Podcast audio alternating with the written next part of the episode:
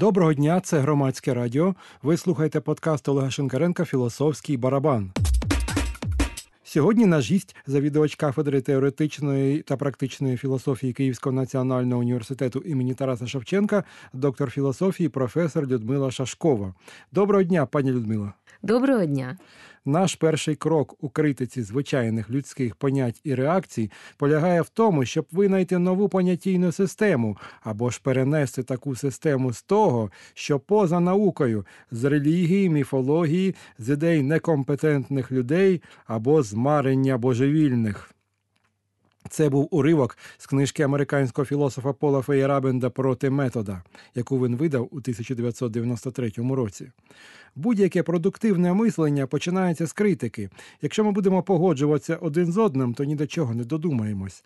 Але як же можна критикувати ідеї з позиції марення божевільних, як нам пропонує Феєрабенд? Дякую, що обрали таку тему і обрали Пола Феєрабенда або Пауля Феєрабенда. Визначити його можна як європейця, як американця, тому що сам він за походженням то європеєць, але працював в більшості в американських університетах. І дуже цікава постать, тому що, як правило, називають вчення в Пола Феєрабенда анархізмом, але анархізмом методологічним або епістемологічним.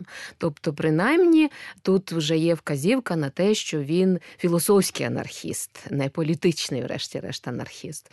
І, мабуть, що ця позиція, яку ви зацитували, навели посилання на Пола Феєрабенда, якраз вона й засвідчує оригінальність його позиції. А оригінальність в тому, що Пол Феєрабенд був філософ науки, займався проблематикою науки, він представляє критичний раціоналізм, ну, це відома позиція, він був учнем Карла Поппера, але оригінален він тому, що запропонував незвичний е, погляд на те, яке наука займає місце в суспільстві, в, цьому, в чому цінність науки, що таке наука і який метод науки. Як правило, коли розумієш про метод науки, от Феєрабенд в своїй згаданій вами праці, він задається питанням, що таке наука, і говорить про те, що відповіді на неї може дуже багато бути відповідей, але врешті-решт всі погоджуються з тим, що наука пропонує певний метод як шлях пізнання,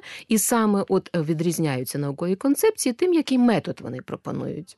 А якщо ми не запропонуємо жодного методу, або всі будемо запропонувати різні методи, як ми будемо розуміти одне одного? Але в науці він критикує догматизм, в науці він критикує той фундаментальний, нормативістський і з точки зору методології підхід, коли, а це підхід логічного позитивізму попередників Феєрабенда, бо його віднесемо до так званої історичної школи постпозитивізму. Це тої школи, що продовжує традицію Поппера, Куна, Лакатоса, Феєрабенда, як правило, в філософії науки. От, то тут він якраз запропонував досить цікавий підхід, в чому він якраз і полягає. Анархізм. Значить, всі методи мають бути рівноправними. Кожен із вчених пропонує свій метод. Філософи науки пропонують свої методи. Але чи можемо ми говорити, що якийсь метод кращий, якийсь метод гірший, підхід і або ж розуміння чи розв'язання певної наукової задачі? Тут я з вами погоджуюсь, але чи не варто нам все ж таки уникати методів, якими користуються некомпетентні люди або божевільні, як нам запропонував Феєрабенд? Може, все ж таки це був жарт Феєрабенда? Ви знаєте, у кожному жарті лише є доля жарту, а все інше – там серйозні речі. От Феєрабенд тут мав на увазі не в прямому розумінні там божевільних людей, а він мав на увазі такі релятивістські е, погляди, які в той час дуже були сильні і в філософії науки. І тут він якраз е, наголошує на тому, що будь-яка людина може продукувати будь-яку теорію, приміром, і це буде науковець чи не науковець. Але ж ми можемо її критикувати, але ж людина може, власне, вибудовувати логіку, на яку який вона буде ґрунтуватися, обґрунтовуючи, доводячи свої положення. І це не буде та логіка, не обов'язково буде та логіка, до якої ми звикли. В неї може бути власна логіка. І що тоді робити? От на цьому він наголошує, мабуть, що і божевільного в лапках, скажімо, теж може бути якась власна логіка. А ще на чому наголошує Феєрабенд? Що, як правило, традиція раціоналізму, яка дуже сильна в науці, так, вона має бути розширеною. Врешті-решт, розуміння раціоналізму може бути розширеним. У який спосіб? Як правило, наука, розглядаючи чи пропонуючи там нові методи, спирається, власне, на раціональні засади, на внутрішні засади. А Пол Феєрабенд хоче подивитися на науку ширше, з точки зору культурно-історичної парадигми науки, залучаючи весь історико-науковий матеріал і аналізуючи ті події, які, власне, відбувалися. Він говорить, що одна справа – ті ідеалізації, які висуває наука, а зовсім інша справа – це реальність і історична реальність. І тут на допомогу йому приходять якісь приклади. І от він говорить про історію, наприклад, фізики, наводить такий приклад, що він взагалі-то не еволюціоніст, він критикує такий кумулятивний погляд на історії науки, коли кожна наступна теорія – це є продовження попередньої, накопичення. Він продовжує все ж таки лінію Томаса Куна на революції в науці, але наголошує тут ось на чому, що, власне, ми не можемо говорити про сумірність наукових теорій, про сумірність тих понять, які використовуються в різних наукових теоріях. Ми будемо говорити про те, що вони не співмірні, врешті-решт. Феєрабенд послідовно заперечує наукове пізнання, вважаючи його справжньою семантичною диктатурою. Якщо батьки шестирічної дитини можуть вирішувати, виховувати її згідно укладів протестантизму або юдаїзму, або ж взагалі не давати йому релігійного виховання, пише Феєрабенд, то у випадку з науками вони не мають тієї ж свободи. Існує абсолютна необхідність вивчати фізику, астрономію і історію. У нас немає права замінити їх магією, астрологією або вивченням легенд. Так само ніхто не задовольняється просто історичним поданням фактів і принципів фізики, астрономії або історії. Чи не кажуть, деякі люди вважають, що Земля обертається навколо Сонця, тоді як інші розглядають Землю в якості порожнистої сфери, яка містить в собі Сонце, планети і нерухомі зірки. Кажуть, Земля обертається навколо Сонця, а все інше просто абсурд. Я всіляко підтримую плюралізм та різноманітність у всьому.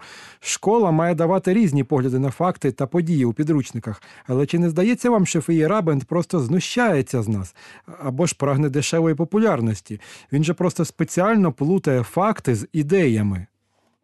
Я не думаю, що це він спеціально робить. Навіть, я скажу інакше, це він провокує нас на деякі речі. Отак би я сказала. І на в цьому які? Знову таки оригінальність. В нього є дуже гарна книжка, це «Наука у свободному суспільстві», де він задається якраз питанням цінності науки. І говорить, а чому це у нас таке, така освіта повністю залежить від саме наукової складової в освіті. Якщо, приміром, ми не можемо в науці, ми говоримо в науці про певний анархізм і багатоманітність точок зору, і говоримо про використання не лише раціональних, а і ірраціональної аргументації, то чим тоді наука відрізняється від міфології чи релігії? От. І тим більше, що в науці ще він говорить, що є догматичний елемент, коли домінує один аргумент, одна позиція. От він же пропонує а, говорити про те, щоб давати різні точки зору. От, приміром, різні точки на походження життя, там, приміром, різні точки на інші позиції. І а, Феєрабенд якраз тут і міркує, чому наука в сучасному суспільстві займає таку домінуючу, догматичну і позицію влади. Чи не треба по критикувати таку позицію в суспільстві? Але не здається вам, що така критика не буде продуктивною? Бо науковець чому він домінує? Тому що він може експериментально довести свою ідею з приводу того, що Земля крутиться навколо Сонця. А той, та людина, яка стверджує, що Сонце крутиться навколо Землі, ніяк це довести не зможе. Ця його ідея, вона просто залишиться ідеєю і не зможе стати фактом. Справа в тому, що от та ж ідея, про яку ви згадали Коперніка і підтримана потім Галілеєм, яка, в принципі, коперніканська революція, якраз і вона з цієї ідеї і випливає. Так от, Феєрабенд наводив навіть такі приклади з історії науки. Він говорив про те, що, власне, ідея Коперніка про обертання Землі навколо Сонця десь приблизно півтора-два століття мала увійти в культурний контекст епохи, входила півтора-два століття, щоб стати потім домінуючою. І для того, щоб, от Галілей, для того, щоб ввести цю ідею у суспільство, то він намагався намагався усіляко навіть до певних хитрощів психологічних вдавався, щоб показати, що Копернік був прав. Наприклад, він, ви знаєте, що праці Коперніка були заборонені, і Галілей усіляко показував, що від Коперніка запрошували і календарі там складати, пасхалі там укладати, астрономічні календарі. А потім, коли йому закидали, що телескоп викривляє Галілею, да, викривляє там бачення, він навіть до такої психологічної уловки звернувся, що він запросив своїх колег, які цьому не вірили, поставив на пагорбі телескоп і спрямував його на палацу дуже відомого італійського там заможного громадянина, от, і щоб вони подивилися, які картини, які там витвори мистецтва знаходяться в цьому палаці. І тільки тоді, коли люди подивилися і е, цікавість перемогла науковий цей аргумент, тільки тоді повірили Галілею. Отут і Феєрабенд нам якраз говорить, що маємо вдаватися й до інших аргументів. Нагадую вам, що ви слухаєте подкаст Олега Шенкаренка «Філософський барабан». І сьогодні наш гість доктор філософії, професор Людмила Шашкова. І ми розмовляємо про Пола Феєрабенда, американського філософа. Але все ж таки ви так і не дали відповідь на запитання, як же можуть люди, які не можуть експериментально довести свої ідеї, взагалі бути суперниками науковців, які це, на це здатні? А тут давайте подивимося вже інший аспект проблем, проблеми. Феєрабенд, як критичний раціоналіст, виступає від виступає проти домінування позиції одного аргументу. Аргументу природничо-наукового, того, який спирається на факти. Феєрабенд постає таке питання, ставить таке питання, як співвіднесення природничо-наукової і гуманітарної чи соціально-гуманітарної методології. І якраз він тут для нас дуже цікавий тим, що він така проміжна фігура, чи проміжна персоналія, яка говорить про те, що в науці не лише може домінувати е, опирання на факт, на перевірений, логічно доведений, там інтерпретований факт. А що робити, а як же з, наприклад, історією, філософією, гуманітарними науками? Вони не можуть експериментувати, вони не можуть так апелювати жорстко для фактів. А як там бути? І ті ж проблеми, знання, істини і так далі, вони так само ставлять. Друга мішень Феєрабенда – раціоналізм. Його він просто зневажає. Раціоналізм не має точного змісту, а розум не піднімається над принципами тієї партії, яка виступає від його імені, пише філософ. Усе спрямовано в сторону загальної одноманітності. Час звільнитися від розуму і сказати йому «прощай». Розум має великий успіх серед філософів, яких живлять відразу до складності, і серед політиків, які прагнуть до світового панування. Для інших, тобто практично для нас усіх, він є нещастям. Прийшов час з ним розпрощатися. Все це звучить дуже гарно та радикально, нагадує щось революційне. Але як саме Феєрабенд пропонує розпрощатися із розумом? Що для цього конкретно треба зробити? Так, це звучить революційно, можемо підтримувати Феєрабенда, тому що він говорить про те, що повинна бути нова раціональність. Якраз продовжимо це, якраз та раціональність, яка відходить від позиції лише однієї, одного методу, одного аргументу, природничих наук. І в основі методологічного анархізму Феєрабенда лежить такий принцип. Припустимо все, anything goes, він говорить, так? Припустимо все. Що це він має на увазі? Якраз це не обмеження лише раціональною позицією, не обмеження лише класичної раціональності, знову ж таки, з опорою на ці факти і на експерименти. Він свідчить про те, що урахування того, що зміни відбуваються, власне, із самою наукою, і з раціональністю. Ми маємо говорити про різні типи раціональності. Коли ми говоримо про релігію, теологію, це певний тип раціонального аргументу. Коли ми говоримо навіть про осмислення в межах міфології, це знову ж таки раціональність, але це інший тип раціональності. Та навіть в науці є класична, некласична, постнекласична раціональність, яку зараз вирізняють. І тому-то Феєрабенд тут революціонер з точки зору того, що він за нову раціональність у розширеному такому розумінні. Феєрабенд вважає, що люди, які володіють певними знаннями, не мають ними пишатися, бо ця перевага дуже відносна. Як приклад, він наводить таку історію. Лікар запропонував пацієнту із Центральної Африки пройти рентгенівське обстеження, щоб точно встановити причину захворювання. Пацієнт попросив його використовувати щось інше, бо ніхто не не має права втручатися всередину мого тіла. Тут бажання лікаря дізнатися і на основі цього запропонувати найбільш ефективний спосіб лікування стикається з бажанням пацієнта зберегти недоторканність свого тіла. Дискусія про цінності означає аналіз і вирішення подібних конфліктів. Чи є бажання цього пацієнта розумним, питає Феєрабенд. Воно розумно для того співтовариства, яке цінує недоторканність тіла і очікує, що лікар буде працювати в рамках, які визначають цю цінність. Людмила, вам не здається, що співтовариство, яке передусім цінує недоторканність тіла, не дуже розумне само по собі? Я чув, що в Росії є рух, який заперечує існування вірусу імунодефіциту людини. Прекрасний рух. Можна ще заперечити існування тяжіння і вистрибнути з вікна дев'ятого поверху. А от чи треба? От це гарне питання, чи треба. Але е, є такі рухи. І що ми зробимо? І Феєрабенд, між іншим, говорить, а що ви зробите з тими людьми, які висловлюють такі думки, обґрунтовують їх та ще оприлюднюються? Що ви з ними зробите? Ну, принаймні, не допускати плюралізму ідеї такого, е, такого гатунку. Тобто, ми можемо допускати плюралізм адекватних ідей, які можуть дати нам щось продуктивне. А плюралізм таких ідей ми не можемо допускати і взагалі розповсюдження таких ідей, я вважаю, є дуже шкідливим. Деяка абсурдність, вона присутня в усіх напрямах і в усіх аспектах діяльності людини. І без цього, і це завжди було, і це завжди воно присутнє. Тільки справа в тому, наскільки ми на це зважаємо, наскільки це зважає спільнота. І якщо є позиція, сам Феєрабенд говорить, що ми завжди є під гнітом раціональної ідеї, раціонального аргументу. Він не настільки радикальний, як ми хочемо його показати. Він тільки на, на ті часи він показує, що є і інший аргумент. Але, як відомо, для того, щоб обговорювати якусь проблему, бувають анархійські випадки усюди і так далі.